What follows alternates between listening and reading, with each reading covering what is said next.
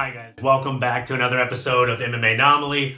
Olin here. Um, I really hope everybody that watches the channel got to see that fight card yesterday because it was absolutely incredible. It uh, may have been one of the best fight cards, top to bottom, that I've seen in the the past few years. I don't know, maybe even the past decade. I'd have to go back and watch some of the better fight cards of the last decade to see for sure.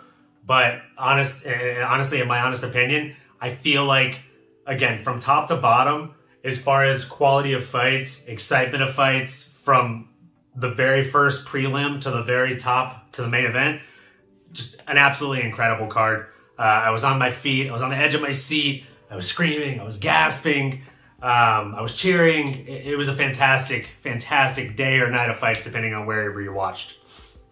Um, jumping into the first fight, uh, I'm just going to go ahead and start off by saying I went 10 for 12 on my fight picks from the last video. So, like I said, take it to the bank, guys.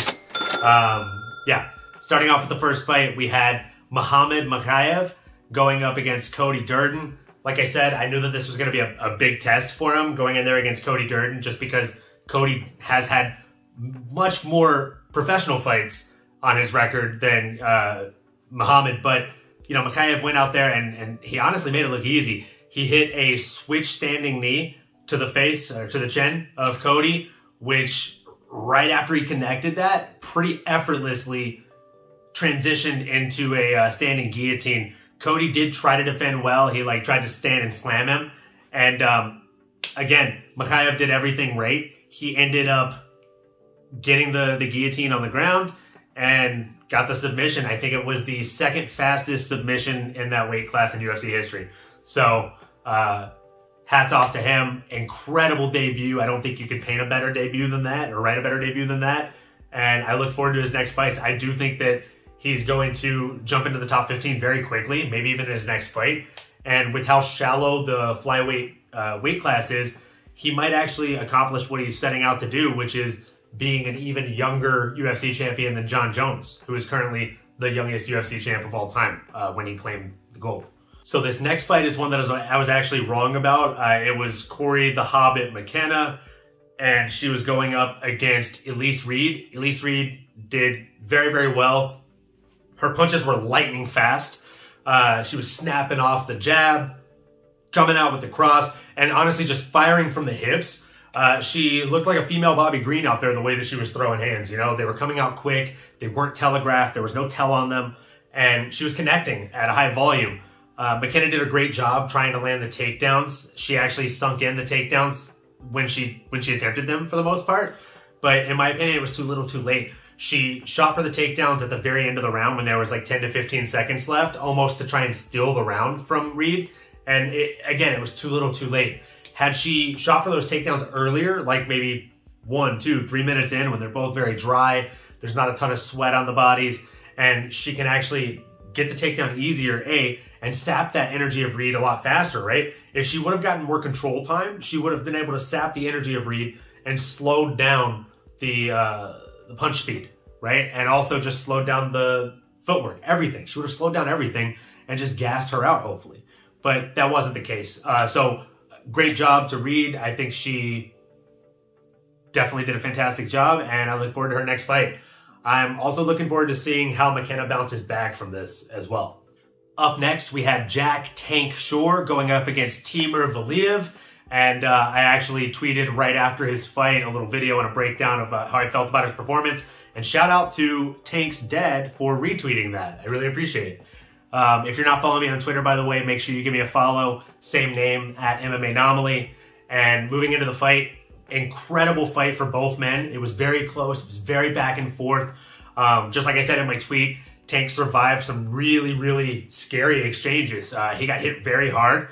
I thought he was going to go down and out a couple times, but he didn't. He, he battled through and he proved that he might keep that undefeated record for quite some time, right? Uh, as he moves up, he just continues to get better and better. And I, for one, am looking forward to his next fight and to seeing who they match him up with, which Maynard and the boys have been doing a very great job with the matchmaking as of late, as you can see with the fight card we just watched, right?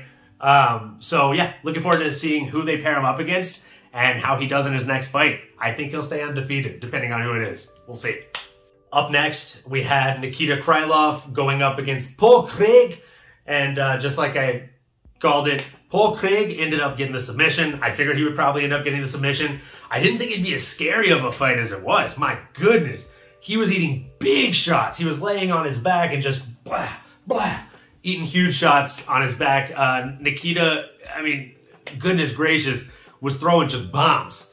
And I thought for sure for a second that um, Craig was knocked out for a split second. Maybe one of the shots woke him up, or maybe the, the hit knocked him out and then his face hitting the mat woke him back up. But either way, uh, kudos to Paul Craig because he ended up pulling off an incredible submission from his back again. He got the triangle. Um, he, he, might actually be stealing the nickname T City from Brian Ortega. I don't know. I don't know. Uh, anyways, fantastic submission. Uh, hope he doesn't absorb as much damage in his next fight, but he probably will, and he'll probably keep everybody on their edge of their seat again and pull off another miracle submission. He's Paul Craig. For the next fight, we had the big boys, right? We had Shamil, I'm going to butcher his last name, Abdurakhmanov, going up against Ser- Sergey Pavlovich and or Pavlovich and my god, Sergey, I thought he was to win, but these boys were both throwing heat. They went in there to bang and neither guy wanted to go down, right? Um, Sergey was throwing very, very big shots. He was landing huge, heavy shots. And uh, again, it was one that I thought was to end much sooner than it did. But kudos to both guys for showing a lot of heart. But Sergey is built like a freaking comic book supervillain. That guy looks like he was made in a lab. He's huge. And I, I look forward to seeing him continue to fight. I'm glad he's back. And uh, yeah, like I said, definitely put your money on that guy, right? The next fight was between Mike Grundy, who was, of course, the hometown guy, and he was going in there against uh, one of the guys that I really enjoy watching, Makwan, Mr. Finland, Amirkhani. I said I didn't think Makwan was going to go out there and pull off some kind of crazy early flying knee finish like he had before. But man, he, he got uh, a submission in less than a minute. Absolutely incredible. Absolutely incredible. Uh, he, he went out there and his opponent shot for a takedown. This is, I believe, the second fight in UFC history that neither man landed a strike. So no strikes were landed in the fight. Mike Grundy shot for a takedown. Right as he did that, uh, he ended up giving up his neck, unfortunately. And Makwan Amirkhani is no stranger to jumping the gilly. So he jumped that guillotine on him, or guillotine, and boom, he just he held on tight, went for a ride, and he did everything right. Uh, Mike Grundy was trying to defend but every every time he would try to defend, Makwan was just steps ahead of him. And incredible performance by Makwan Amirkhani. Um, as I'm sure most of you guys know, or maybe some of you guys don't know, Dana White actually ended up giving a uh, performance bonus to every single person on the card that got a finish. So he gave out nine $50,000 bonuses that night. So uh, great job to all the fighters that got finishes. And uh, super unfortunate for Jack Shore if he didn't get hooked up because that was an incredible fight. I really hope he got a 50k bonus too. We'll see. Jumping right into the main card, we had Jai Herbert going against Ilia Topuria. Ilia Topuria actually came up in weight, right? So he was he usually fights at 145. He jumped up to 155, maybe because he wants that fight with Paddy Pimblett, right? Um, either way, he jumped up and it was evident. He looked like the smaller guy in there. Jai looked huge. He looked like a giant there towering above him. But as far as density, Ilya was built like a little bulldog in there, right? He, he didn't look like a stranger to taking hits or giving them. Um, there was a moment in the first round where he looked like he was in a lot of trouble. He got sat down by Jai, and Jai's boxing looked absolutely crispy. He was launching the jab, like he looked. He looked like he had the fundamentals just down down to a T, right? And that's something that Jai has always shown. He's very, very fundamentally well rounded. Um, unfortunately, he's just been fed to the wolves. Uh, even though Ilya came up in weight class, he is a wolf right? Uh, he is one of those Georgian studs, as we've seen recently, like, uh, you know, a Giga Chikadze, where they come out and you're like, okay, who is this guy? And then they're just absolutely murderers in every single one of their fights. So it, this one was no different. Ilya got sat down in the first round, and then you think, man, how's this guy going to come back? He's he's looking rocked. He somehow survived. He's eating big shots, but he's landing some big shots, and the boxing was always there for him, right? He comes back in the second round, and he throws like a three piece combo, head, body, head, and he ends up eating a quick hook to deliver the combo. Well worth it. He bodied Jai Herbert. Jai's body hit the mat like a sack of potatoes, and it was absolutely incredible. So, fantastic comeback. That was comeback of the night for sure for me. All right, guys, jumping into the next fight, it's not just knockout of the night, it's not just knockout of the year. Uh, it might be knockout of the century. Like, it was incredible. Definitely a knockout of the year candidate, um, even though, even if I'm exaggerating about knockout of the century. But Molly Meatball McCann was in the first round, she came out was throwing monster combos to the body, switching it up to the head. I thought for sure she's gonna she's gonna blow it, right? She's gonna end up gassing herself out in front of the crowd. She's trying to get that finish, and if she doesn't finish her opponent, um, it's gonna be really really bad, right? And then in the second round, we all saw Luana come out there, Luana Carolina, and she looked incredible, right? Her, she looked reinvigorated and uh, revitalized, and she was smiling. And then even worse in the third round, she came out smiling, like, "Oh yeah, I'm I'm super ready for this." And you're gassed out, Molly. What are you gonna do now? She's dancing around, smirking at her, and she, in my opinion, was getting the better of her in rounds two and three. And then, boom, out of nowhere, Molly McCann, they're in an exchange, and she throws a crazy spinning back elbow. And it was just the wildest spinning back elbow you'll ever see. And what made it wilder was the actual knockout. The way that her opponent hit the mat. Luana hit the mat just seemingly lifeless. Her eyes were wide open, just looking up into space. And it was terrifying. It was absolutely terrifying. If you get a chance, go check out that knockout after the video, after after you like, comment, and subscribe, of course. Um, but anyways, knockout of the year candidate for sure, knockout of the night. Um, Molly did nothing but build her stock right? So, as always, looking forward to her next fight as well. In the next fight, we had Gunnar Nelson, aka Gunny, and he was going in there against a really game opponent as well. He was going against Takashi Sato. Um, it was a Gunny Nelson fight, right? He got the takedown. Honestly, the most impressive thing about the entire fight was when he got the takedowns and he got the back, he was landing some of the weirdest, wiliest, ground and pound, if that's what you want to call it. It was just like sneaky elbows and sneaky hammer fists. Like he got the back, and instead of just like fishing for the, you know, fishing for hooks or fishing for uh, the the actual submission finishes, he would turn around and just launch his elbow back, or get his arm past his opponent.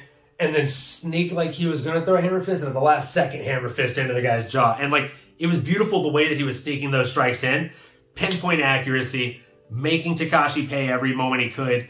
And again, just a great, great decision win for Gunnar Nelson. I look forward to seeing him get back in there now that the ring rust is gone and uh, seeing if maybe he can get a title run going. I'd, I'd, like to see him rise in the rankings again and see, you know, see if see if he's got that title run in him, right? I, am a big fan of Gunnars. So uh, let's see what he's got next. I'm intrigued to see who Mick Maynard and, and uh, Sean Shelby end up giving him next as a matchup and would love to see who you guys would love to see him match up with next in the comments. Up next, we had fan favorite Paddy Pimblett going in there against uh, Kazula Vargas. And I, man, Kazula rocked him in the opening exchange and then shot for a takedown on somebody that has, what, like two flying triangles? Come on.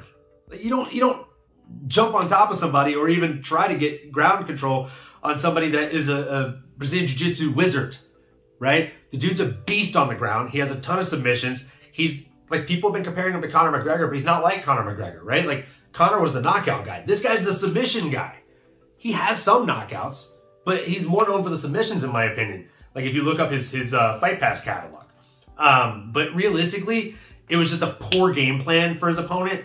As soon as he rocked him, he should have disengaged or just kept ground and pounding him from there right? You don't get sucked into a grappling match with a better grappler.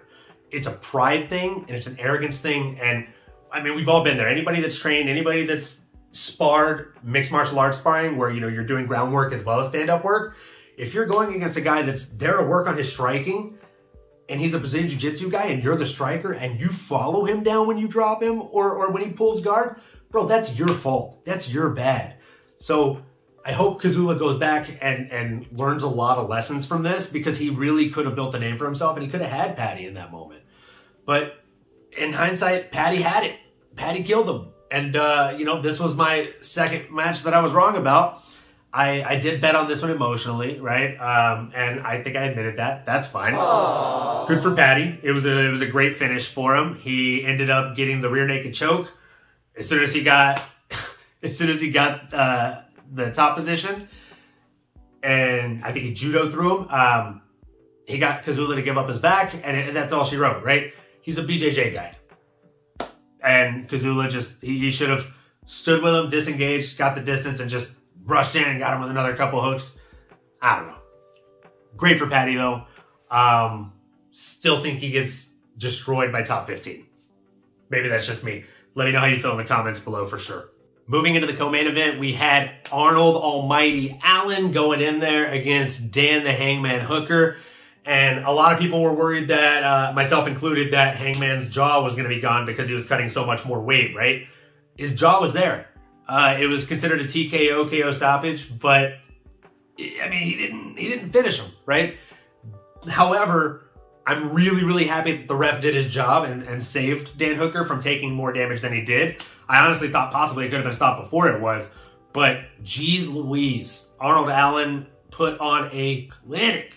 He went out there start to finish, and it's like he listened to every single person in the interviews during fight week that was like, you know, I think your uh, your only way to victory here is going to be if you wrestle him. And he's like, oh, you think I need to wrestle him, huh? Hmm, we'll see about that. And he didn't. He did not wrestle him at all. He just went in there and, oh, God, what he did was absolutely incredible. I can't wait to see who they match him up against next. And I think whoever it is, he will probably end up getting the win. I think he could be on his route or uh, en route to becoming the next champion in that weight class, uh, the next featherweight champion. I think he has all the skills, and all he needs to do is continue to build a name for himself, right? Maybe get sponsored by Tesco, get them meal deals for free. Moving right into the main event, we had Alexander Volkov, Drago, who really does look like Drago from the Rocky movies, um, versus Tom Aspinall, who in one of my earlier videos, I literally said I think Tom Aspinall is going to be the champion by the end of the year. Um, well, there we go. He ended up getting, uh, it was, it wasn't quite a Kimura. It was like a straight arm crank. He literally like cranked uh, Volkov's arm and he almost had him in a submission before that. And when Volkov got up, he was like, oh, not quite. But it, it, was a, it was a good match. It was a fun match. Um, it lasted three minutes and 45 seconds. And I believe, um, I, I might be wrong on this, but Tom Aspinall's UFC career so far, all five fights together, has been like 10 to 15 minutes. So he hasn't like he's he's pulled off all these incredible wins. He's continuing to string them together. He's moving up the rankings very quickly, and there's not a lot of tape on him, which is amazing as a position to be in. So I really do think that he presents a problem to most of the top heavyweights, if not all of the top heavyweights. And as long as he gets the right matchups and doesn't get injured or hurt in the fights or in camp leading up to the fights, I do see Tom Aspinall being the heavyweight champion by the end of the year. Um, so yeah, again, thank you to the UFC. Thank you to London. UFC London was absolutely incredible. Thank you to the uh, the commentators, John Gooden, Laura Sanko, uh, all, all, all of them. Paul Felder, it was just absolutely incredible. Mike Bisping, obviously, is just always funny and, and incredible on the mic. So, just awesome cast, awesome crew. Everybody did an absolutely amazing job. And obviously, the, the biggest thank you goes out to the fighters, the winners, the losers, and the camps that got those guys ready. Just absolutely incredible performances by all parties involved. Um, hope you guys enjoyed the hostilities. And as always, let me know what you think below.